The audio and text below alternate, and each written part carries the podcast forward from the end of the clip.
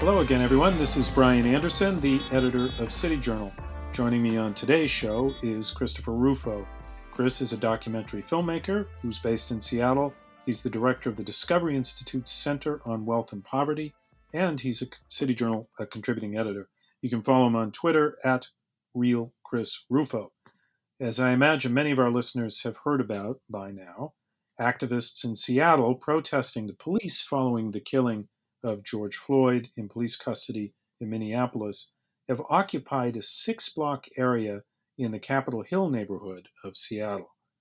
After the city's police made the decision to abandon the local precinct building and evacuate the area, activists took over the barricades and declared it the Capitol Hill Autonomous Zone, or CHAZ for short, though in recent days it seems it's perhaps been renamed the Capitol Hill Organized Protest, or CHOP. But we'll, we'll get back to that a little later.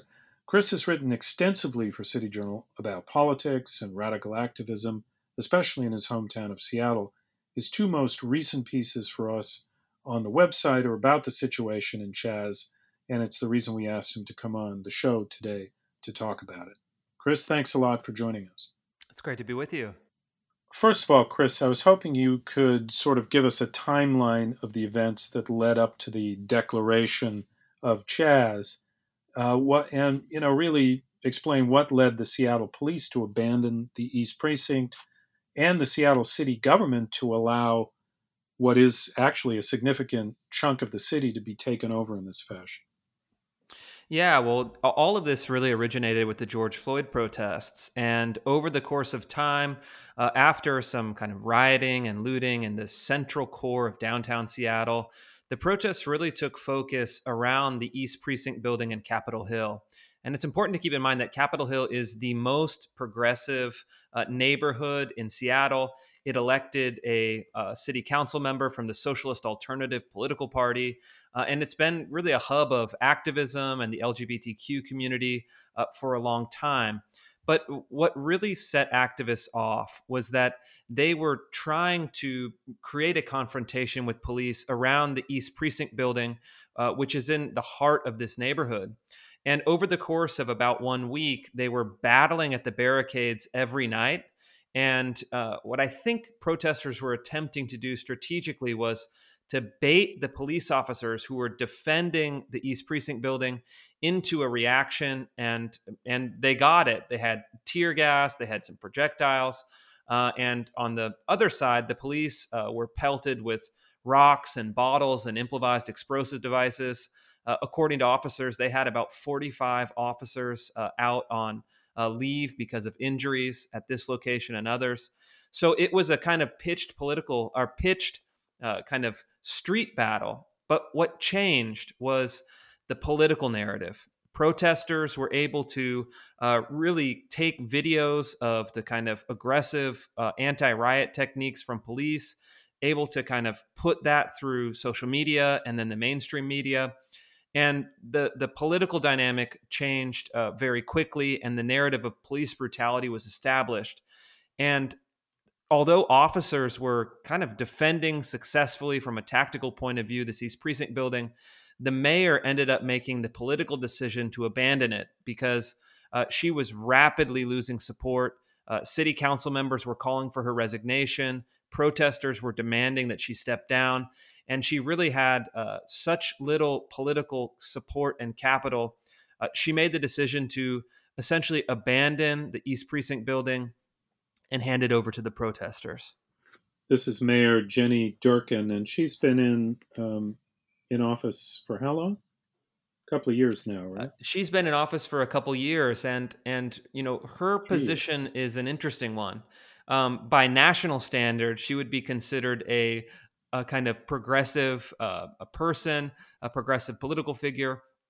Uh, you know, she was appointed as the U.S. attorney under under the Obama administration. Um, she's been a long act- activist for uh, LGBTQ rights.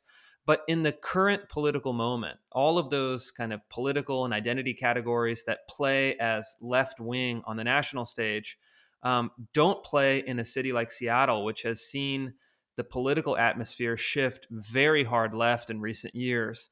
And Durkan is seen as a kind of moderate centrist, um, in the language of some activists, even fascist presence. So she's found herself uh, with no allies on the right because there are just so few people on the right in Seattle, uh, and then really uh, kind of the, the the target of immense hostility on the far left. So she's found herself in a in a no win position and and made the decision to essentially uh, concede the territory, about six blocks of territory in the densest uh, eh, densest one of the densest neighborhoods in Seattle uh, you know, representing hundreds, if not thousands, of residents and small businesses. In the piece you've just uh, published for us, which came out Monday, you describe what you might call the, you know, the developing political authority in Chaz or CHOP um, as an experiment in social justice as governance, as you put it. Uh, so maybe elaborate on that a little bit and, and also say a bit about who uh, are the leaders of the autonomous zone and what different groups are, are in play there? Well, you have to think of this kind of autonomous zone, this occupied territory, this protest in, in two levels. On one level, if you go there during the daytime, you'll find what resembles a street fair. So, you know, Mayor Jenny Durkan was uh, was kind of widely ridiculed on the right of center media for saying it's a a kind of summer of love or a street fair. But in a sense, she's right. If you go there, you see vendors and musicians and artists, and it's a very relaxed atmosphere. Um, that's on the kind of top level. Um, but on the deeper level, what you're seeing is a struggle between uh, three main uh, factions of activists and organizers uh, to establish a, a political power, a political authority within the autonomous zone.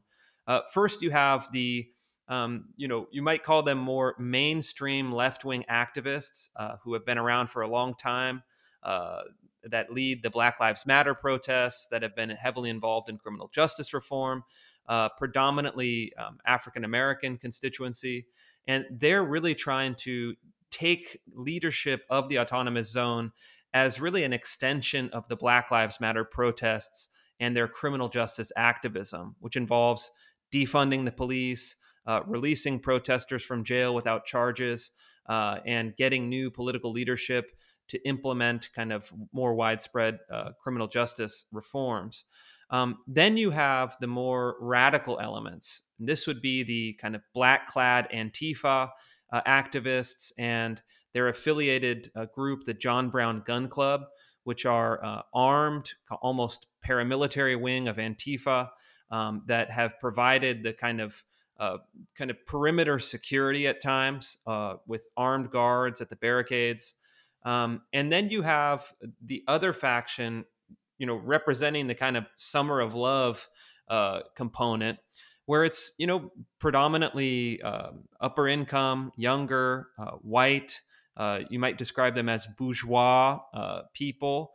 who have tried to, um, I think, in in in in the perspective of some of the more radical activists, have tried to commercialize the autonomous zone and turn it into a kind of Coachella uh, music festival environment. And but what I think the really interesting thing that you see is is that you're you're seeing this all play out, and you're seeing this play out in live streams and uh, organized events and meetings. They're trying to figure out how to move from a a protest, which is against something, um, into really the the phase of conquest. They've now taken over this territory, and they have the responsibility to govern it uh, in the absence of the police force and the traditional kind of mechanisms of gov- of legitimate government. So.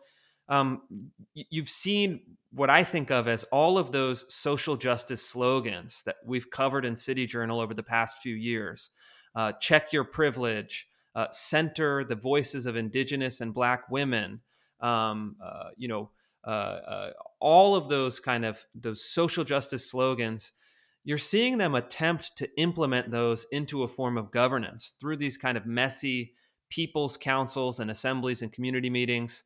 Um, and it's it's really quite astonishing to see, and I think is uh, deeply instructive to get a sense of Uh, how would it look if the kind of extreme social justice wing of the Democratic Party uh, took over control of the kind of institutional apparatus? Uh, what kind of ideas and policies would they put in place? Uh, and we're seeing that unfold in real time in Writ Small in this six block uh, autonomous zone of Capitol Hill, Seattle. Well, one of the things you mentioned in the piece is that uh, some of the leaders are adopting policies of explicit segregation.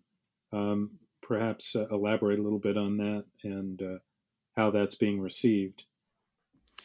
This autonomous zone is is is if you boil it down is really being uh, organized along the lines of identity politics and um, you see a kind of hierarchy that's been established in in everything and how they organize the space and how they uh, you know organize the list of speakers and how they run the people's assembly meetings um, and it really is a kind of uh, kind of reverse hierarchy of oppression so uh, activists are very careful to uh, put um, Black, Indigenous, and transgender women in the positions of authority and leadership.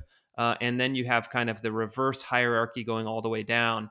And it, as it plays out, it, it it's really kind of uh, shocking because you've seen, for example, the establishment uh, by a, a, gentleman named uh, Marcus Henderson of a gardening space, a community gardening space uh, specifically for Black and Indigenous people. Um, so it, it, really kind of a, a, a, segregated, even in the kind of gardens that they've established, um, and you know, putting up a sign, and and and you get the sense that they that they have bought so hard into the ideology of kind of safe spaces and uh, specific spaces for uh, you know members of of kind of the um, uh, the disenfranchised, that they're setting up almost a de facto, uh, in, in some cases, uh, as de facto kind of segregated spaces, which I think to most uh, Americans uh, strikes them as kind of disconcerting and odd and, and wrong. Um, and you've also seen instances and in, in, in small cases around the edges of of kind of, kind of crude and basic small scale reparations uh, one Native American activist who spoke uh, at, at, one of the large gatherings uh, on the baseball field in the autonomous zone, um, just very bluntly said, you know, it's time for every white person in the audience to find an African American and give them ten dollars, and we're going to be monitoring you. We see you. Um, so y- you see the kind of um, really theoretical ideas of social justice and critical race theory uh, you see activists now trying to implement them in practical form and it's it's it's crude it's almost comical it's really darkly ironic um, but i think it gives you a sense of what's to come in the kind of mainstream political platforms as the kind of uh, liberal left in the united states um, really doubles down on the kind of posturing and the politics of identity, of race, of uh, of, of, this kind of um, mainstreaming and platforming of of academic um, kind of postmodernism.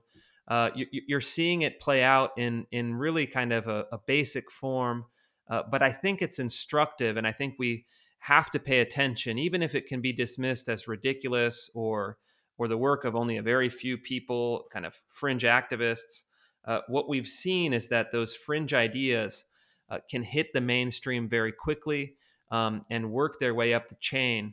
So I think that we would be um, mistaken uh, to, to not observe this uh, with with well, kind of critical eye from it for sure. Um, but you know what's striking to me, Chris, is that all of this is dependent on the continuing provision of services, presumably from Seattle, electricity, water, uh, where is the food coming from, um, all of that. Um, even if certain services like policing may be now uh, cut off in this autonomous zone, how how are the people feeding themselves there, for example? Yeah, that's absolutely right. I mean, all of the services are really provided uh, externally. People are, you know, there are food deliveries that are allowed to enter uh, into the autonomous zone through the barricades. Uh, so it's pretty much a food import uh, from outside uh, through the normal kind of commercial channels. Yeah. Um, you know, obviously the utilities are provided by the city still, and there's no sense that the city will cut those off. Um, but you've actually also had in recent days uh, city workers from the Department of Parks, from the Department of Neighborhoods, from the Department of uh, Transportation, um, build, you know, providing porta potties, providing trash services, providing all of those basic municipal functions. And so basically you know, enabling the continuing party, in other words. Exactly. And I think it's really all under the, the rubric of harm reduction. They're saying, well, the people are occupying the zone, they're going to keep occupying it. Uh, we should at least provide those basic sanitation and other services. So, but but I, I, think it's mistaken to to think that the end goal is autonomy or kind of separate nation that's really a political posture. And what they're trying to do in reality is just what you're saying.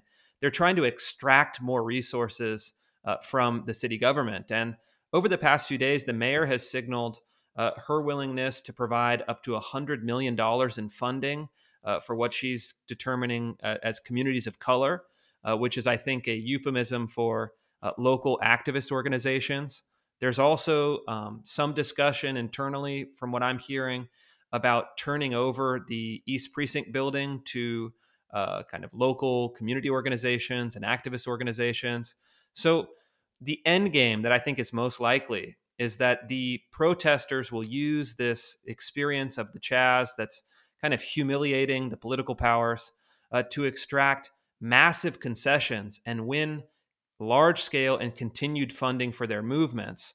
So, in the end, what you're going to get is the taxpayer money is publicly subsidizing a private political activism, uh, and it's only going to make this cycle um, devolve deeper and deeper into this kind well, of hard you, left you control. see kind of copycat movements in other cities trying to do the same thing, especially if it becomes a kind of shakedown apparatus in this way. Um, what, yeah, what? and it really comes straight from the pages of the novelist Tom Wolfe. I mean, he was documenting these shakedown strategies uh, from many years ago uh, in, in, books like Bonfire of the Vanities. And this is really just an, an update on this theme. It's the kind of uh, civil unrest and protest in in urban uh, in urban uh, metropolises, and um, using the kind of rhetoric of, of radical activism to, to, to win concessions. Um, it's something that we're seeing uh, that isn't new, but has certainly a new face. How um, you you pay close attention, I'm sure, to the press in the Seattle area and the media. Uh, what's the coverage been like there, um, and has any of it been critical? I mean, I'm, I'm struck by the reception to your two pieces uh, on the situation in Seattle for us, both of which have had tremendous amount of attention. So I feel like people, including in Seattle, might be a little starved for on the ground information about this. They are. And I, I, think the Seattle press has largely framed this in the same kind of language as the mayor, which is this is a peaceful protest. It's a summer of love. This is a, a kind of street fair environment, um, which is certainly true. I mean, for the majority of the time, it absolutely is that. That's the dominant energy. Uh, but what they've refused to see is that um, there is this kind of subterranean element, especially at night uh, when you have armed uh, kind of mobs that are roving the streets and implementing street justice. This has been documented by a lot of journalists on the ground. There's videos that that show this very clearly. But you know the the press in Seattle. There's some good reporters out here. Uh, one of them, Brandi Kruse, a local TV reporter, um, was was exposing this kind of dark side of the Chaz and she was uh, surrounded, harassed, mobbed, and physically thrown out of the area, and then relentlessly attacked by left wing uh, activists on social media uh, who've attempted to really discredit her uh, and, and and really ruin her reputation. So. You know, frankly, there's a lot of fear. Mainstream journalists and reporters um, don't want their reputation wrecked. They don't want to face the blowback. And I think they've really treated this story with kid gloves uh, and refused to cover uh, the full complex reality of the Chaz. Really remarkable. What's behind this uh, um, battle over renaming the area or conflict over it? What, what's the difference between Chaz and CHOP? Well, the Capitol Hill Autonomous Zone, CHAZ, implies that the protesters must take responsibility for governance and leadership um, of the area. If they want it to be an autonomous zone, they have to govern it uh, under the conditions of an autonomous zone. And as we saw through the various people's assemblies and meetings, um, they were really unable to arrive at a consensus, unable to arrive at a structure of legitimate leadership. And instead of trying to go down that road and bridge the divide between the various factions, they really said, you know, we don't want to take responsibility for this area. We don't want to have the burden of governance. We want this to be a Capitol Hill organized protest, which basically is a posture of eternal opposition uh, because they're much more comfortable opposing rather than governing. Um, and the the the kind of onomatopoeia of chop uh, is is absolutely deliberate. You've seen a video of the protesters, um, you know, kind of celebrating the French Revolutionary uh, spirit of chop, and you know, and then and then referring you know, to the guillotine. making the motion with their hands of, of the guillotine falling down on their opponents. Wow. Well, speaking of of that, um, how do you see this uh, situation ending in Seattle? Is the local government eventually going to intervene? Is the state going to intervene? Is the federal government going to intervene, or is this just going to be allowed to continue uh, indefinitely? I, I, assume not, because at a certain point, some people are going to start getting hurt. I, I think those are those are really the two plausible endpoints for the, the autonomous zone. Uh, one is that the mayor will make large concessions she will, you know, she's already kind of negotiating behind the scenes with some of the Black Lives Matter protesters. And, you know, if they, you know, provide a massive amount of funding, they can appear together, they can de escalate the situation.